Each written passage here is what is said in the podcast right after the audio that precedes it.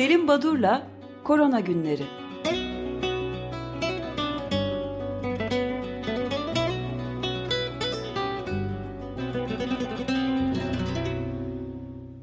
Günaydın Selim Badur, merhabalar. Günaydın efendim, günaydın Feryal. Günaydın. günaydın Özdeş. Herkese iyi haftalar. Ee, 111 milyonu aştı COVID-19 olgu sayısı. Ee, yaşamını yitirenlerde e, tüm yer kürede 2,5 milyona yaklaştı. Türkiye'de de 2.638 e, milyon e, olgu var. 28 binden fazla da yaşamını yitiren kişi olgu sayısı açısından listede 9. sırada ülkemiz. E, bu tüm olgulara baktığımızda geçen haftaki programımızdan bugüne de günde ortalama 363.824 kişi e, Covid-19'a yakalanmış durumda.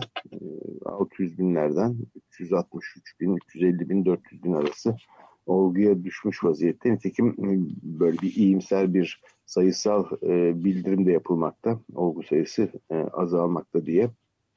Umarım öyle olur ve bu, bu sorundan e, hani beklenenden daha erken ya da e, daha bilinmez bir şekilde kurtuluruz.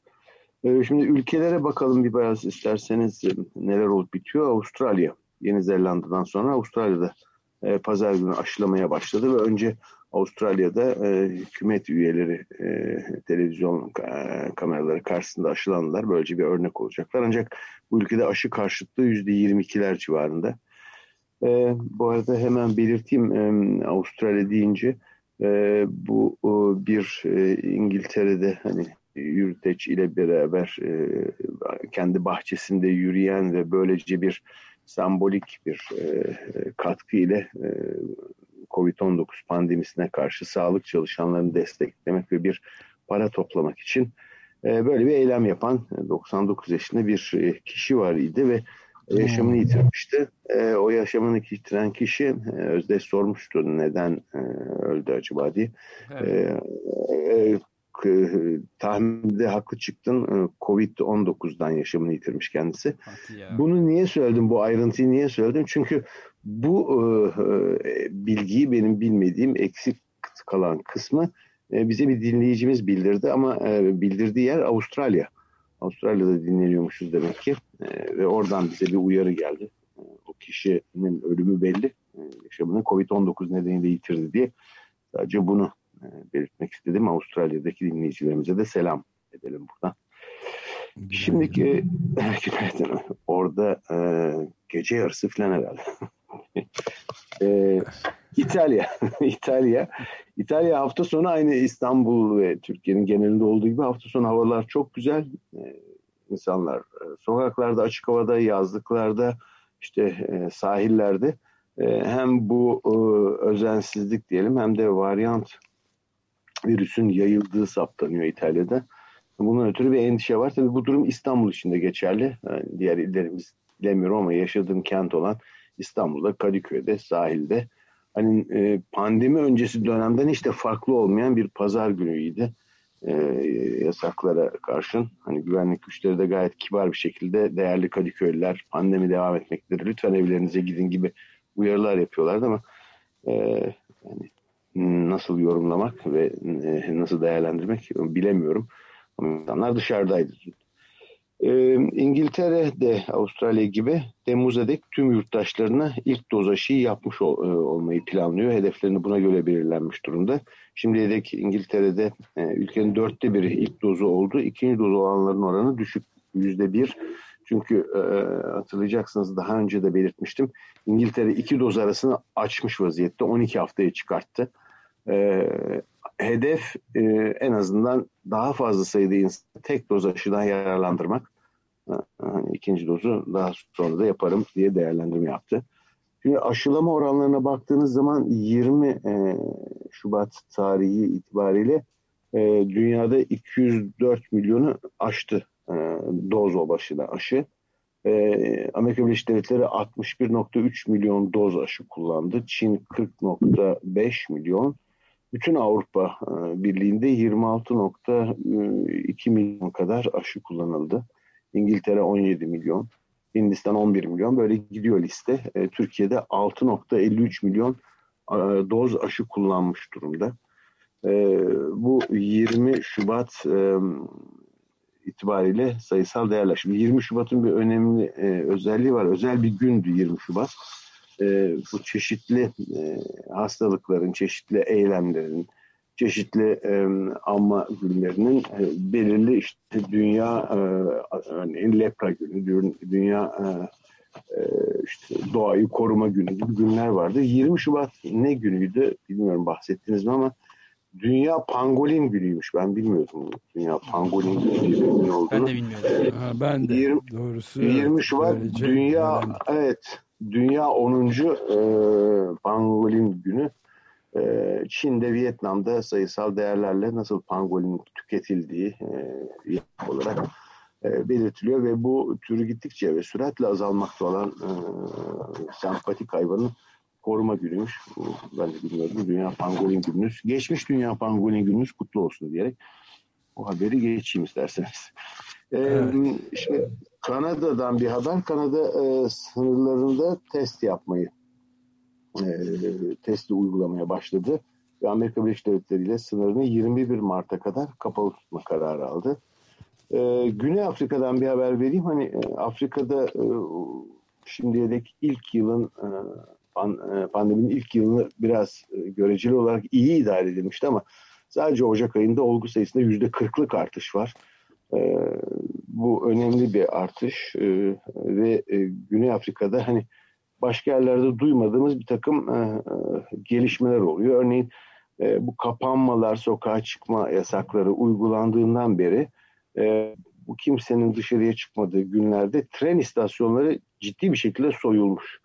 Ee, özellikle bakır kabloları çalmışlar. Ee, önce e, kabloların dışındaki plastik e, bir ateşe veriliyormuş, yakılıyormuş. Ondan sonra üzerine su döküp soğuduktan sonra bakır, bakır kablolar çalınıyor. Bu öyle bir boyutta erişmiş ki Johannesburg ve bazı e, kentlerin büyük tren istasyonları çalışamaz durumdaymış. Yani böyle bir soygun, vurgun, yani getirdiği e, bu tarz bir çare arayışları var demek ki. E, Amerika Birleşik Devletleri'nde pandemi nedeniyle ortalama yaşam süresi e, bir yıl azalmış ortalama. 77.8 e, yıla düşmüş. Fransa'dan iki haber var. Bir tanesi hatırlayacaksınız garip bir şekilde bilimsel açıklaması yapılmadan bu enfekte bireylerin izolasyon süreleri 15, 14, 15 günden 7 güne indirilmişti e, yeni alınan bir kararla pozitif çıkan bir kişinin izolasyon süresi tekrar 10 güne çıkarıldı. E, neden 14 gündü 7'ye indi 7'den niye 10'a çıktı bunun bilimsel bir açıklaması ne yazık ki e, yok.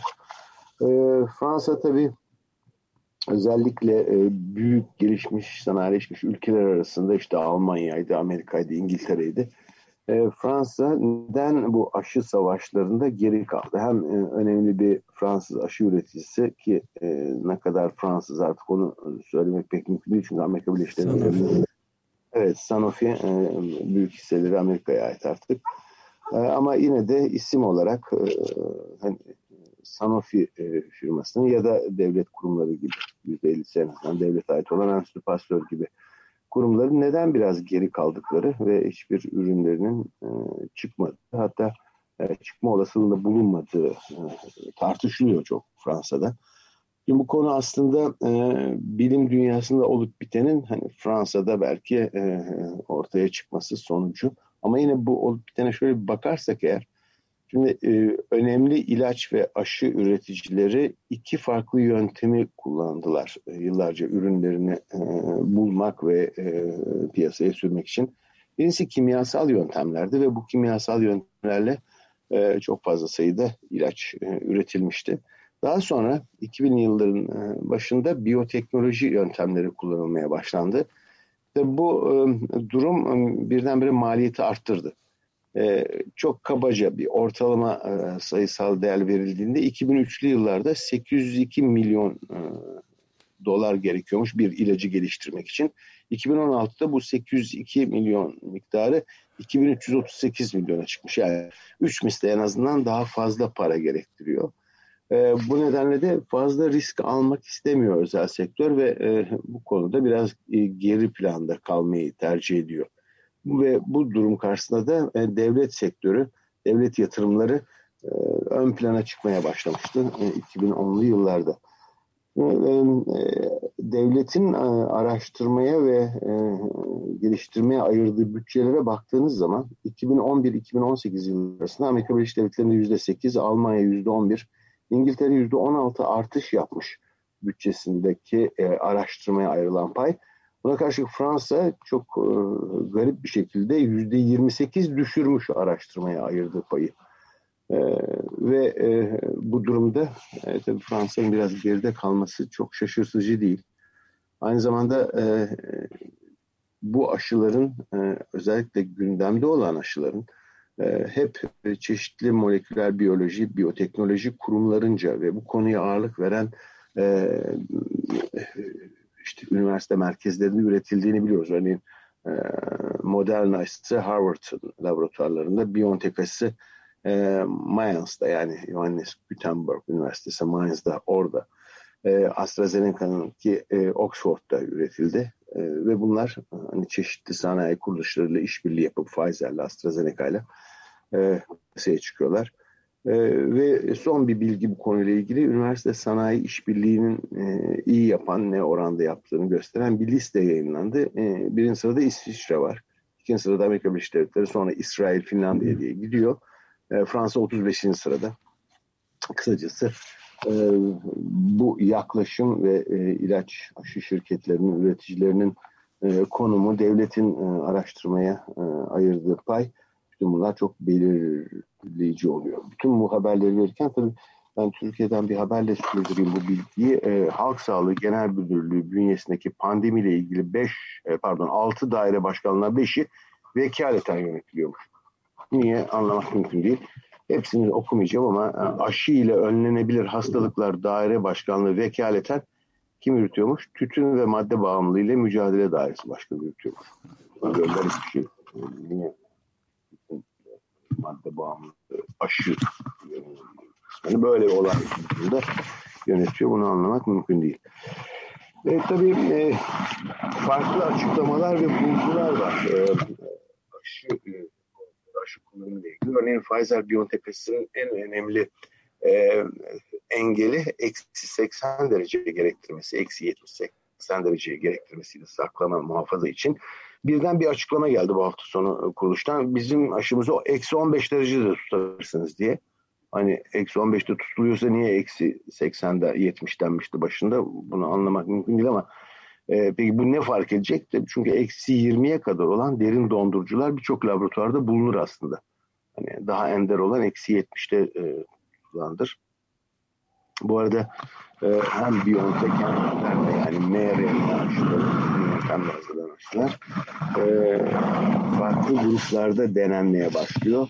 E, ilk azı gebelerde, e, 4000 kadar gebede faz çalışması başlıyor. Amerika, Kanada, Arjantin, Brezilya, Şili, Mozambik, İspanya, Güney Afrika'da başlayacak. Bir süre sonra da 5-11 yaş grubu yani çocuklara şu anda uygulanmıyor biliyorsunuz aşı. Yani bir yok. Onlara ait de çalışmalar sürecek. Şimdi Türkiye'den başka haber ne var diye bakıyorum. Direkt pandemiyle ilgili olması da önemli bir haber. Bir de kararın resmi gazetede yayınlanmasındaki bu cümle yani kimse buna dikkat etmiyor mu anlamak mümkün değil. Bu karar sayısı 3558 Cumhurbaşkanı kararı resmi gazetede yayınlanıyor. 19 Şubat tarihiyle ekli beşeri tıbbi ürünlerin fiyatlandırılmasına dair kararda değişiklik yapılması hakkında kararın yürürlüğe konmasına karar verilmiştir. Yani e, bir buçuk satırlık bir cümlede neden üç dört defa karar kelimesi geçiyor? Bunu niye düzeltmiyorlar? Bu e, Türkçe açısından değil, e, buradaki haber e, niteliği e, bu beşeri tıbbi ürünlerin fiyatlandırılmasına dair kararda değişiklik yapılması hakkındaki karar neyi içeriyor? Bugünden itibaren ilaç fiyatlarında %20'ye yakın bir zam yapıldı. Ee, bunlar ilintili olduğu için e, söylemek istedim. Sağlık Bakanlığı deyince tabii Arjantin Sağlık Bakanlığı'na ait bir haber var. Ee, bizim pek alışık olmadığımız şeyler yapıyorlar Peru'dan sonra. Arjantin Sağlık Bakanı Gines González Garcia da ünlü bir gazetecinin kendisi aracılığıyla sıra almadan e, aşı yaptırmasının açıklamasının ardından istifa etmiş. Nasıl istifa ediyorlar böyle şeyler yaptıktan sonra hayret verici bir şey. Biz pek alışkın değiliz. Ee, devlet başkanı istemiş. Çünkü gazeteci e, televizyonlarda ben işte tanıyordum bakanı e, aradım eski arkadaşımdı o da bana dedi ki şu hastaneye git e, Posadas hastanesine gitmem gerektiğini söyledi Posadas hastanesine ama aşım herhangi bir risk grubunda olmadı halde aşılanmış e, Arjantinli sağlık e, şey sağlık bakanlığının arkadaşı ve istifasına ne, ne etmiş dediniz? E, sağlık bakanlığının istifa etmiş efendim değil mi? Nedir e, o? Tuhaf, tuhaf geliyor değil mi? Bilmiyorum. O kav kavramı bilmiyoruz. Sözlüğe bakalım. Ben de bilmiyorum. Alışık değilim. Evet. evet. Ee, bunun dışında e, bütçeler açısından e, Dünya Sağlık Örgütü'nün bir açıklaması oldu. Dünya Sağlık Örgütü 2021 yılı için bu tarz salgınlar ve pandemilerle mücadele için e, gerekli olan bütçesinin 1.96 milyar dolar olduğunu açıkladı ve bu paranın e, toplanması gerektiğini, bu paranın e, arayışına girdiğini belirtti. E, önemli e, çeşitli nedenleri var. Nereye paranın harcanacağı, nasıl e, dağıtılacağı bunlar belirtiliyor. E, çalışmalarla ilgili ilginç bir çalışma bu hafta İngiltere'de başlıyor. Şimdi biliyoruz ki milyonlarca insan Covid-19'dan yakalanmamak için e, çeşitli önlemler alıyorlar, aşılanıyorlar. Ama e, bu bahsedeceğim haberdeki kişiler tam aksine e, Covid-19'a yakalanmak için bir çaba içindeler. Şöyle ki e, e, bunlar gönüllüler ve bu hafta İngiltere'de London Hospital'da 11. ta gidecekler ve orada bu kişiler e, burunlarına e, spreyle şeklinde püskürtülecek canlı virüs ile enfekte edilecekler ve daha sonra birinci günden itibaren ne olup bittiği, vücutlarında e, virüsün nasıl çoğaldığı ve immün sistemde nasıl e, değişikliklere, hareketlere, aktivasyona yol açtığı izlenecek e, belirli aralıklarla alınacak olan muayene maddelerinde. Bunlar gönüllüler. Bu tarz canlı insan e, deneyleri e, tifo ve kolera aşıları konusunda da yapılmıştı. Ama unutmayalım ki tifo ve kolera etkenleri birer bakteriydi ve bunlardan e, hani durum kötü giderse eğer e, hemen kurtulacak e, olumsuzlukların önünü kesecek antibiyotik tedavileri vardı. Böyle bir olanağa sahipti bilim dünyası.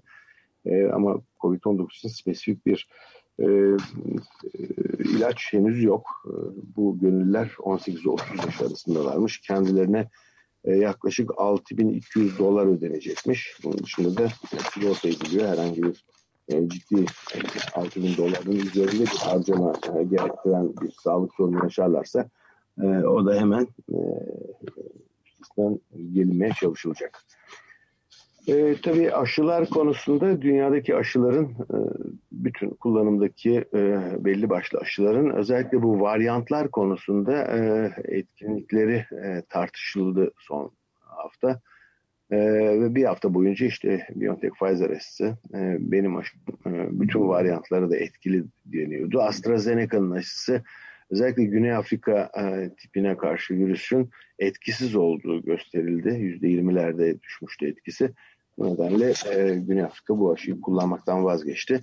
E, ülkemizde kullanılan Sinovac inaktif aşının e, bu varyantlarla ilgili e, etkinlik çalışması e, Brezilya'daki Butantan e, Biyomedikal Merkezi'nden, San Paulo'dan bildirildi. E, e, buradan yapılan açıklamaya sayısal bir değer elimde yok ama açıklamaya göre e, Sinovac aşısının da e, hem İngiltere'deki hem Güney Afrika'daki varyantlara karşı gayet etkili olduğu açıklandı.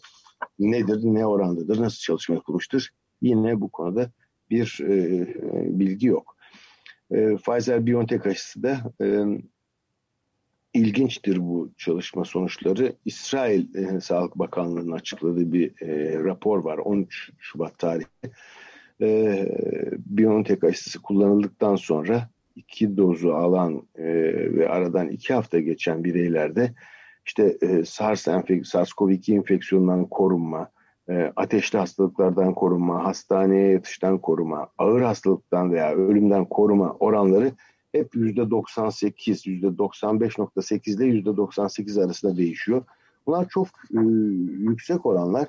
Yani e, benim hep e, aşıların bu faz çalışmalarında yüzde doksanlar civarında olan etkinlikleri gerçek dünya verilerine baktığımızda bunlar düşecektir toplumda kullanıldığında diyordum.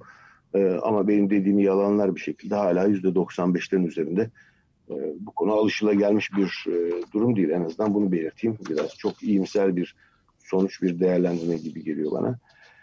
Ee, İspanya'dan bir çalışma e, katılanlar e, yazmışlar. Michael Marks ve arkadaşları nerede yayınlandı? Lancet'te yayınlandı. Şubat 20'sinde yayınlandı. Diyorlar ki biz bulaştırıcılığa baktığımız zaman e, özellikle e, viral yükü yani virüs miktarı yüksek olan kişilerin bulaştırması e, çok daha yoğun oluyor. Bu hani beklenen bir şey şaşırtıcı değil ama yine de sayısal değerlerle bunun ortaya konması önemli. Ee, İsrail aşılamada e, iyi gidiyor demiştim. E, özellikle Başbakan Benjamin Netanyahu açıkladı. E, işte alışveriş merkezleri, müzeler bunlara açılacak. Özellikle e, geçen programda da bahsettiğim bu yeşil batchleri taşırlarsa, rozetleri taşırlarsa bu insanlara e, yani tam iki doz aşı bu tarz e, insanlar aşılananlar e, artık yararlanabilecekler. Böyle bir kararı e, uygulamaya sokuyor e, İngiltere, pardon İsrail. E, tabii e, yaşamını yitiren kişilerin sayısı, enfekte olan kişilerin sayısı göreceli de olsa da azalmakta e, son beş günden beri dedik ama örneğin Güney Afrika'dan bir çalışma çıktı. Lawrence Mianan Yanda ve arkadaşları yayınlamışlar. Nerede yayınladılar? E, British Medical Journal'da çıktı yazı. E, bunlar ölen kişilerin Zambiya'da, Lusaka'da morgdaki ölen kişilerin belirli bir süre içinde burun sürüntülerini alıp e, SARS-CoV-2 araştırmışlar ve ölüm kayıtlarına e, COVID-19 olarak geçmeyen insanların belirli bir bölümünde de e, yaklaşık yüzde 15'ten fazlasını 15.9'unda e, etkeni saptamışlar. Yani belki de bizim COVID-19 diye e, isimlendirdiğimiz hani sadece PCR ve viroloji bulgularına göre e, koyduğumuz kişilerden daha fazla bireyin e, bu virüsle enfekte olduğunu bir kanıtı bu Afrika'daki e, Zambiya'daki çalışma bu açıdan e, önemli diye düşünüyorum. E, bunun dışında Türkiye'deki tabii aşılamalarla ilgili bir takım sorular var. Çünkü e, bizde hala e, aşı sayısı, gelen aşı sayısı, uygulanacak aşı sayısı e, şeffaf bir şekilde paylaşılmıyor toplumla. E, örneğin ilk açıklama 50 milyon doz aşı temin için sözleşme imzalandı yönündeydi. Daha sonra 6,5 milyon doz aşı 25 Ocak sabahı Türkiye'de olacağı söylendi. Bu arada 130 milyon doz aşı e, sözleşmesi imzalandı BioNTech'le dendi. Ama e, baktığınız zaman e, geçen hafta 15 e, milyon aşıyı elde ettik diye bir açıklama geldi. Ve daha e, sonuçta bütün bu farklı sayısal açık değerler temin edilen ya da edilecek aşılarla ilgili sonuçta geçen hafta sonu itibariyle bundan sonra ülkeye giren aşı sayısını açıklamaktan yana olmadıkları söylendi. Yani artık takip etmek pek mümkün değil. Örneğin aşılamada da bir eşitsizlik var. Coğrafi dağılıma bakıldığında büyük şehirlerde %70 ile 90 arasında seyrediyor. 75 yaş üstü e, grubun aşılanması ama doğu illerinde bu oran %90'lardan %30'a düşüyor. E, hani bölgelerde kim ne kadar aşılanıyor, ne kadar olgu var gerçekten bunları e, Türkiye'de bilmek, hesaplamak pek mümkün değil açıklamalarla. E, benden bu hafta başı için e, haberler bu kadar başka çalışmalar da var. Ee, bilimsel yayınlar onları Nature dergisi yayınları özellikle e, Perşembe günü tartışırız, konuşuruz. Ben size iyi yayınlar dileyip huzurdan Çok çekiliyorum. teşekkür ederiz. Teşekkürler. Görüşmek üzere. Hoşçakalın. İyi günler, sağ olun. İyi.